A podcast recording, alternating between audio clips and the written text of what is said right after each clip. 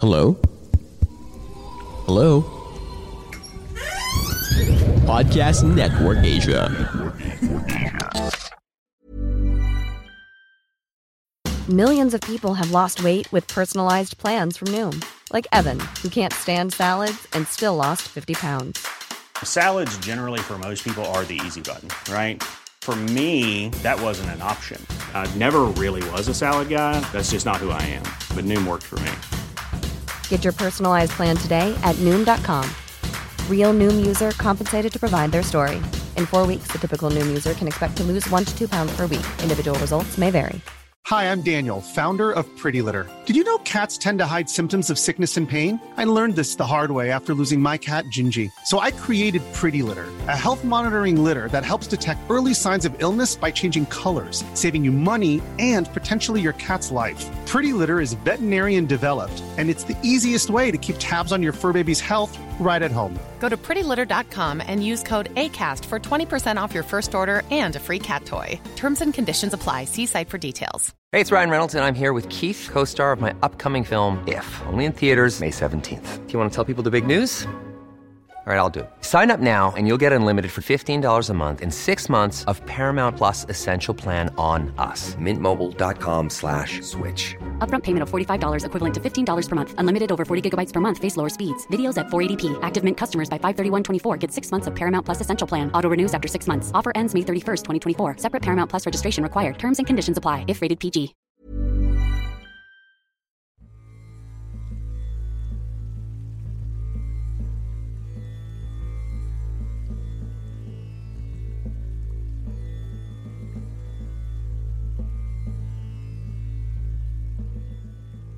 Lumipas pa ang ilang linggo at bumalik na sa normal ang buhay ni Arturo.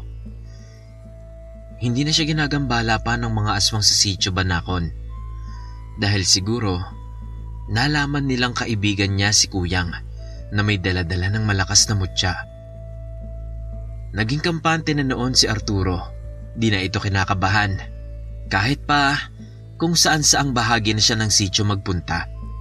Dahil nga sa tuwing makakaramdam ito ng panganib, ay nagpapahid lamang ito ng langis na bigay ni Kuyang. Kaya amoy na amoy na agad ng mga aswang na hindi siya basta-bastang tao na maaari nilang kantiin. Unti-unti, nabuo na din ni Arturo ang trabaho niya sa sityo. Unti-unti, ay nagawa niya na ang mga report na kailangan niyang ipadala sa Maynila upang malaman ng gobyerno ang mga pangangailangan sa infrastruktura ng sityo.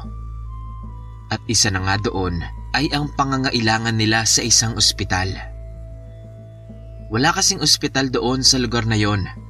Kaya naman, kung may mga ilangan man ng agarang tulong medikal, ay sa kampo ng militar pumupunta ang mga ito.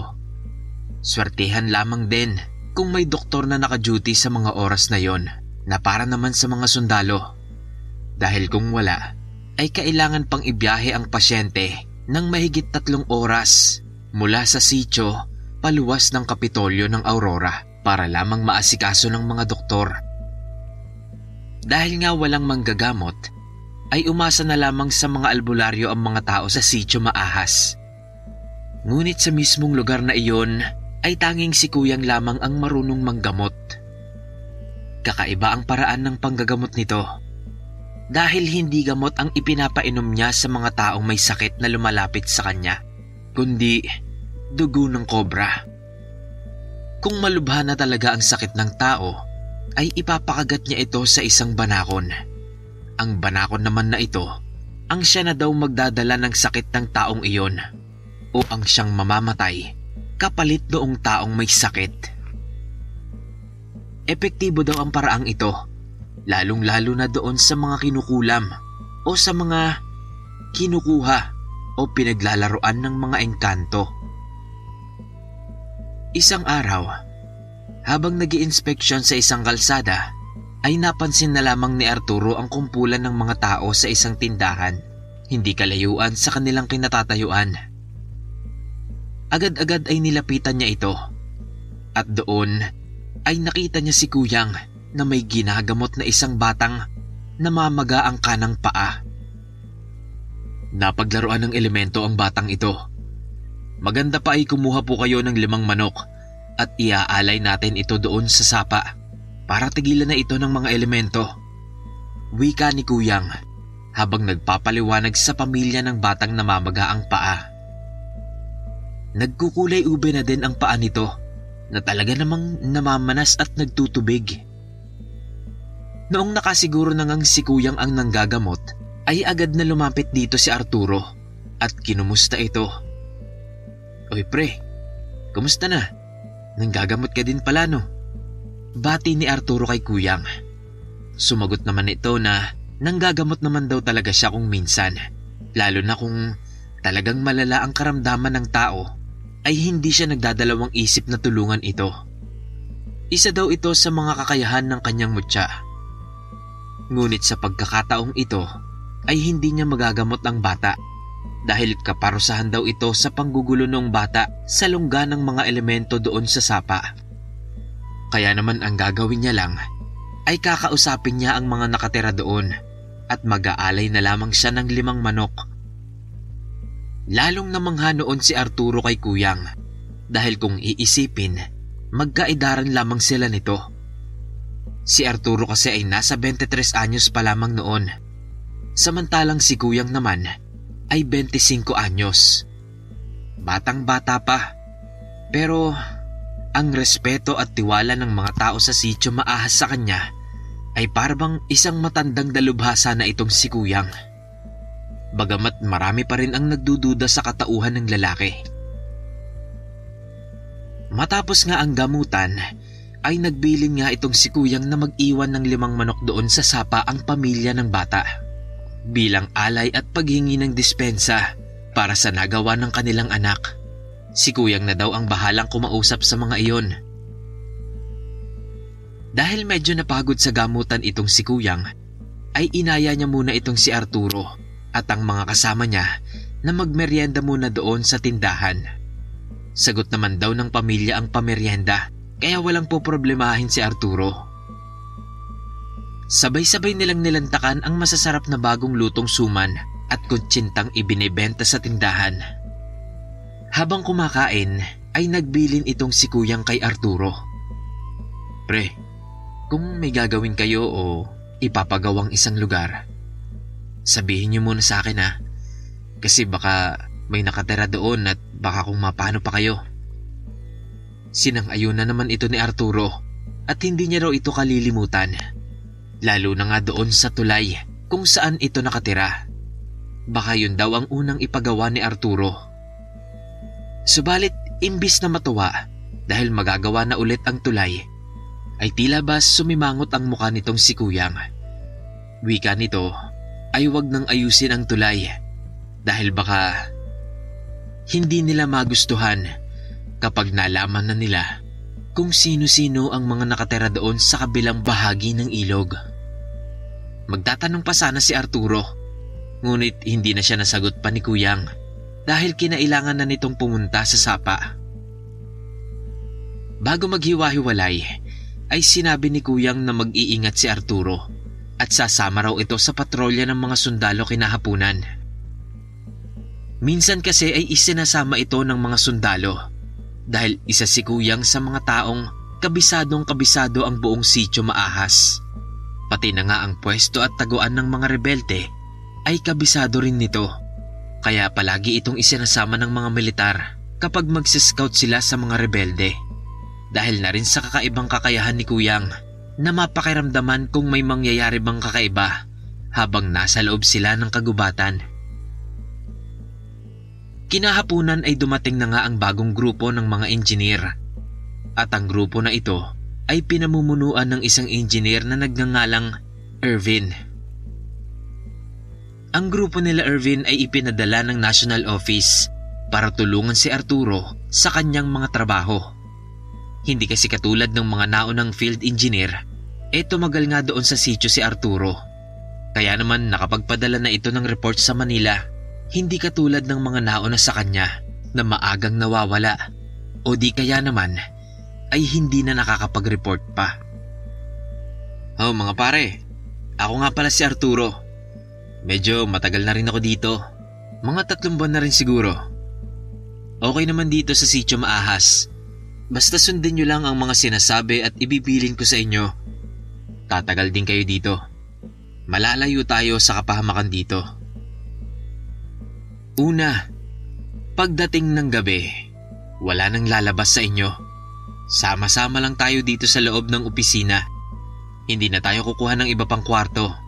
Kasi malapit lang naman ito sa kampo ng mga sundalo. Bungad ni Arturo sa mga bagong kasama. Ngunit tulad din ni Arturo noong unang punta niya doon sa sityo, ang mga bago niyang kasama ay mga taong galing din sa Maynila. Karamihan sa kanila ay mga hindi naniniwala sa aswang, duwende, maligno o engkanto. Mga bagay na talaga namang pagsisisihan nila pagdating ng oras. Ah, isa pa pala mga kasama. Kung sakaling makulit talaga kayo at hindi kayo masabihan na wag lumabas, ang pinaka-safe na lugar dito ay ang bus stop. Kapag may nangyaring, ewan ko, hindi maganda sa inyo dito, sa may bus stop, doon kayo magpunta. Ligtas kayo ron. Doon na kayo magantay at magpalipas ng gabi. Huwag na huwag kayong aalis doon hanggat hindi nyo nakikita ang pagsikat ng haring araw. Dagdag na paalala ni Arturo dahil gusto nitong manigurado. Ngunit kahit anong sabihin ng taong tuwid, ay talagang pangahas ang mga taong hindi marunong makinig. Dahil noong araw ding mismong iyon, noong sumapit na ang alas 7 ng gabi, maagang natulog si Arturo sa loob ng kanilang opisina. Ang grupo naman nila Ervin, imbis na matulog na, ay tila ba naghahanap pa ng happy-happy sa paligid nila. Bumulong ang isa sa mga kasama ni Ervin sa kanya. Pre, kala ko ba okay dito sabi ng airpods mo? Bakit ang boring dito? Alas 7 pa lang eh, tulugan na. Ano ba yung si Arturo? Magpapari ba yan? Sabi nung isang kasama ni Ervin. Nagpaliwanag naman si Ervin na tama naman ang mga sinabi ng kanyang ama dahil pwede silang magpetix doon sa sityo habang wala pang bakanting posisyon sa Maynila. Ngunit kahit anong paliwanag ni Ervin ay di pa rin nakikinig ang mga tropa nito at talagang inaaya pa rin siyang lumabas ng kanilang tinutuluyan at maghanap kung saan po pwedeng mag-happy-happy. Eksaktong alas 10 ng gabi. Nagdesisyon sila Ervin at ang mga kasama niya na lumabas ng tinutuluyan nila at iniwan nilang mag-isa si Arturo habang himbing na himbing nang natutulog. Tuwang-tuwa naman ang mga lokolokong bagong dayo sa sityo maahas. Para bang mga biik na nakawala sa koral na nagtatawanan pa sa madilim ng kalsada ng buong sityo. Ang hindi nila naisip na ang kanilang pagiging pasaway ay ang magdadala sa kanila sa matinding kapahamakan. Matapos ang mahigit 30 minutong paglalakad, ay narating na nga nila ang isang beer house na bukas pa. Nasa gilid lang ito ng kalsada. Malayo pa lang ay kitang-kita na nila ang pulang-pulang mga ilaw na siyang natatanging liwanag ng lugar na yon. Ever catch yourself eating the same flavorless dinner three days in a row? Dreaming of something better? Well, HelloFresh is your guilt-free dream come true, baby. It's me, Kiki Palmer. Let's wake up those taste buds with hot, juicy pecan-crusted chicken or garlic butter shrimp scampi. Mm. Hello Fresh. Stop dreaming of all the delicious possibilities and dig in at HelloFresh.com. Let's get this dinner party started. If you're looking for plump lips that last, you need to know about Juvederm lip fillers. With Juvederm Volbella XC and Juvederm Ultra XC, your lip look, whether it's subtle or bold, can last up to one full year with optimal treatment and no additional maintenance. Find a licensed specialist and see if it's right for you at juvederm.com today. That's J U V E D E R M.com. Add fullness to lips in adults over 21 with Juvederm Volbella XC or Juvederm Ultra XC. Do not use if you have severe allergies or a history of severe allergic reactions, or if you're you're allergic to lidocaine or the proteins used in Juvederm. Tell your doctor if you have a history of scarring or taking medicines that decrease the body's immune response or that can prolong bleeding. Common side effects include injection site redness, swelling, pain, tenderness, firmness, lumps, bumps, bruising, discoloration, or itching. As with all fillers, there's a rare risk of unintentional injection into a blood vessel, which can cause vision abnormalities, blindness, stroke, temporary scabs, or scarring. For full important safety information, visit juvederm.com. Sa tahimik at madilim na National Highway ng Aurora. Wala nang ang sinayang na oras ang mga ito at agad na tumakbo papunta sa beer house. Pagpasok nila doon, ay agad na bumungad sa kanila ang naggagandahang mga babaeng balot ng lumang kasuotan at mga nakaupo lamang sa beer house. Agad-agad ay umupo ang grupo sa isa sa mga lamesa doon at mabilis na umorder ng kanya-kanyang beer at pulutan. Langya pre, meron pala ditong beer house? Eh bakit walang lumalabas pag gabi? Sabi ng isang tropa ni Ervin. Gumatong naman ang iba pang mga tropa na baka ginugoyo lamang sila ni Arturo at baka daw bakla talaga ito kaya ayaw lumabas pag gabi at maghapi-happy. Bagay naman na hindi na lang pinansin ni Ervin dahil natoon na ang tingin niya sa mga naggagandahang dalaga sa loob ng beer house. Kahit na nakasuot ang mga ito ng tila ba mga makalumang damit, ay kitang-kita naman ni Ervin ang ganda at amo ng mga mukha ng mga ito. Maya-maya pa nga ay dumating na ang order nilang alak at pulutan na agad naman nilang nilantakan. Kanya-kanyang aya na din sila ng mga babae. Samantalang si Ervin ay naiwan sa lamesa at ayaw mag-table ng babae. Dahil ang sabi niya ay okay na raw sa kanya ang makainom lang ng alak. Naging masyadong mapusok ang mga kasama ni Ervin. Kahit na unang beses pa lamang na nakilala ang mga babae, ay nakipaghalikan na agad ang mga ito. Tila ba mga sabik na sabik sa laman ng mga loko. Habang si Ervin naman ay patawa-tawa lamang dahil medyo lasing na din ito sa dami ng alak na nainom. Maya-maya pa ay nagkanya-kanyang labas na ng bar ang apat. Bumulong lamang ang mga ito kay Ervin na may gagawin lamang daw sila sa labas kasama ang kanikanyang mga babae at babalik din naman daw agad matapos nilang magpakaligaya. Tinawanan lamang ito ni Ervin at nagpatuloy lang siya sa pag-inom at pagtingin-tingin sa loob ng beer house.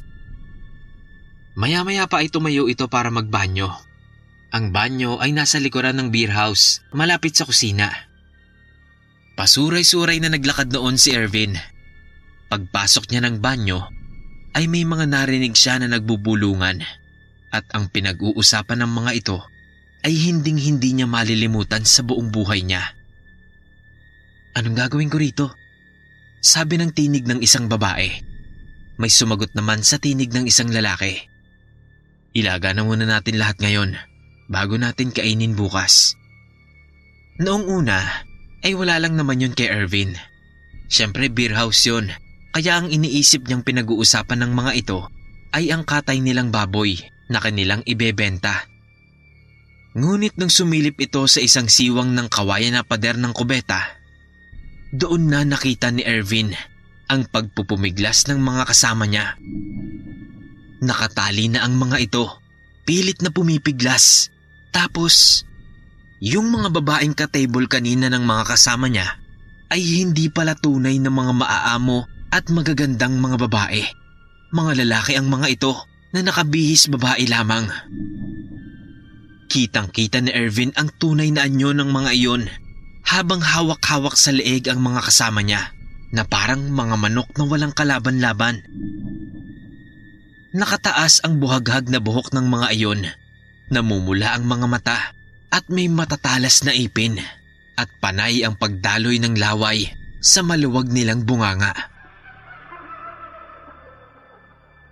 Noong siya na ang target ng mga ito at hinihintay na lamang na makalabas ng banyo, ay niyupi ng dahan-dahan ni Ervin ang yero sa pader ng CR habang nakatuon pa ang atensyon ng mga nilalang sa kanyang mga kasama. Dumaan doon si Ervin, sabay takbo palayo sa beer house. Mangiyak-ngiyak pa siya noon, ngunit wala siyang magawa. Noon lamang siya nakakita ng mga ganoong nilalang sa tanang buhay niya. Marami na siyang nainom na alak noon. Ngunit nawala daw ang lasing niya dahil sa kanyang nasaksihan. Maya-maya pa ay narinig niya ang mga nagsisigawang mga tao na parabang mga nauulol. Mas lalo pang kinilabutan nun si Ervin at binilisan pa ang pagtakbo pabalik sa sityo maahas. Habang tumatakbo, ay kitang-kita ni Ervin ang mapupulang mga matang unti-unting nakakahabol na sa kanya mula sa malayo. Takbo lang ito ng takbo. Kahit damang-dama niya na ang pagod, ay wala na siyang pakialam. Ang mahalaga ay makabalik sa sityo. Maya-maya pa, ay narinig at naramdaman na ni Ervin na malapit na sa kanya ang mga nilalang. Lalo pa niyang binilisan ang pagtakbo hanggang sa nagsisigaw na siya. Tulong! Tulong! Ayoko pang mamatay!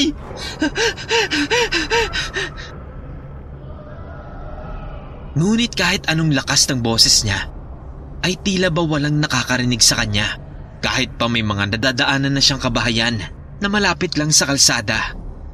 Wala ni isa ang nagbukas ng ilaw o lumabas para tignan kung sino ba ang tumatakbong iyon sa kalaliman ng gabi. Sa hindi sinasadyang pagkakataon, ay malapit na pala doon ang mga nagpapatrolyang militar. Isa-isang naglabasan ang mga ito sa palayan sa gilid ng kalsada. Kung saan nga tumatakbo itong si Ervin. Nabuhayan siya noon at habang hingal na hingal na umiiyak ay napayakap siya sa isang sundalo. Ligtas na ang buhay niya.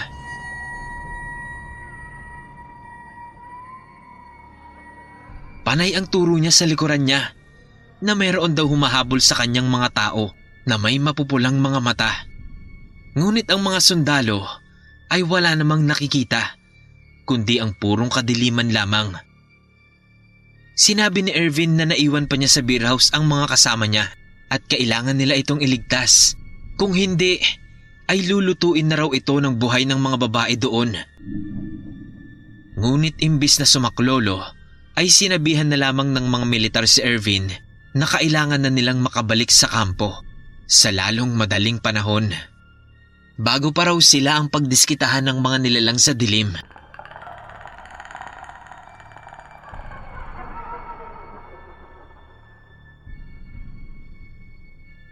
Lumipas ang gabi na nasa kampo ng militar si Ervin. Kinabukasan ay nakabalik din naman siya sa opisina. Noong tinanong ni Arturo kung anong nangyari kay Ervin, ay sinabi ng mga sundalo ang nangyari nung gabing iyon. Noong gabing nakita nila si Ervin. Naghahalong galit, awa at lungkot naman ang naramdaman ni Arturo. Dahil nga sa hindi niya napigilan ang mga kasama nung gabing iyon. Kung gising daw lamang siya, ay baka buhay pa ang mga kasama.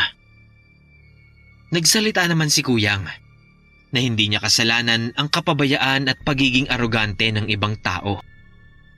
Bagay na pinagtaka ni Arturo. Tapos may naalala siya. Teka, teka. Nandoon ka nga pala, di ba? Kasama ka ng mga sundalo nung nagpapatrol sila at nung nakita nila si Ervin? Eh, bakit hindi mo siya tinulungan?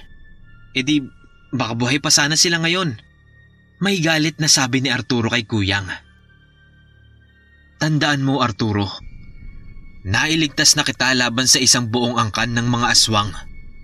Hindi ko na pwedeng kalabanin pa ang isa pang angkan para lamang sa mga pasaway na kagustuhan ninyong mga tagalabas. Hindi ko isusugal ang buhay ko para lamang sa kanila Arturo. Sa'yo lamang ako nakatutok dahil alam kong matino kang kausap hindi ako si Superman, Arturo.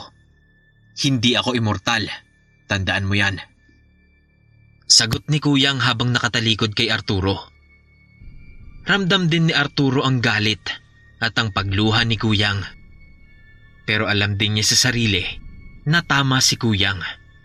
Hindi niya pwedeng saluhin ng saluhin ang lahat ng problema at kalabanin ang lahat ng angkan ng aswang na naninirahan sa sityo maahas. Sapat na ang nailigtas siya nito mula sa kapahamakan. Noong nalaman ng mga sundalo na hindi na makakausap ng matino si Irvin, ay pinagpasyahan na lamang nila na ihatid na ito sa Maynila. Sa limang magkakaibigan, ay siya na lamang ang nakabalik ng buo sa Maynila. At ang balita pa, magmula daw nang makauwi ito sa Maynila, ay tila ba nawala na ito sa katinuan. Nagkaroon ng sakit sa pag-iisip si Irvin matapos ang mga nakakatromang pangyayari. Hindi na ito nakakapagsalita ng maayos. Tulala ito at palagi na lamang nagtatakip ng muka. Idineklara na lamang nila na mga napatay o nadukot ng mga rebelde ang iba pang mga kasama ni Ervin at hindi na makakabalik kailan paman sa Maynila.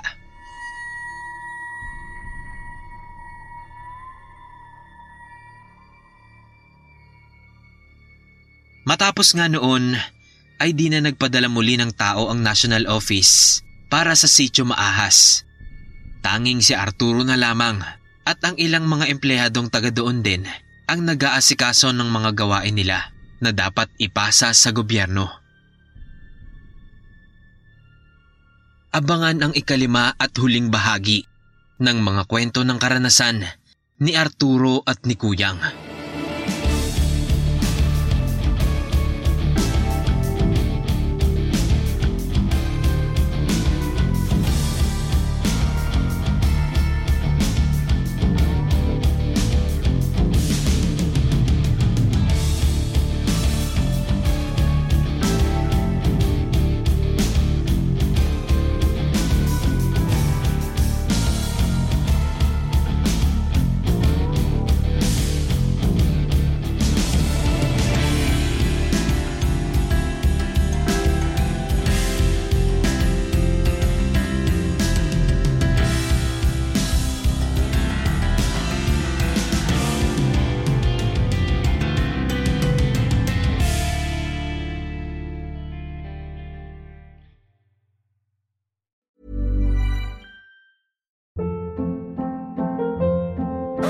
Hold up. What was that? Boring. No flavor. That was as bad as those leftovers you ate all week. Kiki Palmer here, and it's time to say hello to something fresh and guilt-free. Hello Fresh. Jazz up dinner with pecan-crusted chicken or garlic butter shrimp scampi. Now that's music to my mouth. Hello Fresh. Let's get this dinner party started. Discover all the delicious possibilities at hellofresh.com.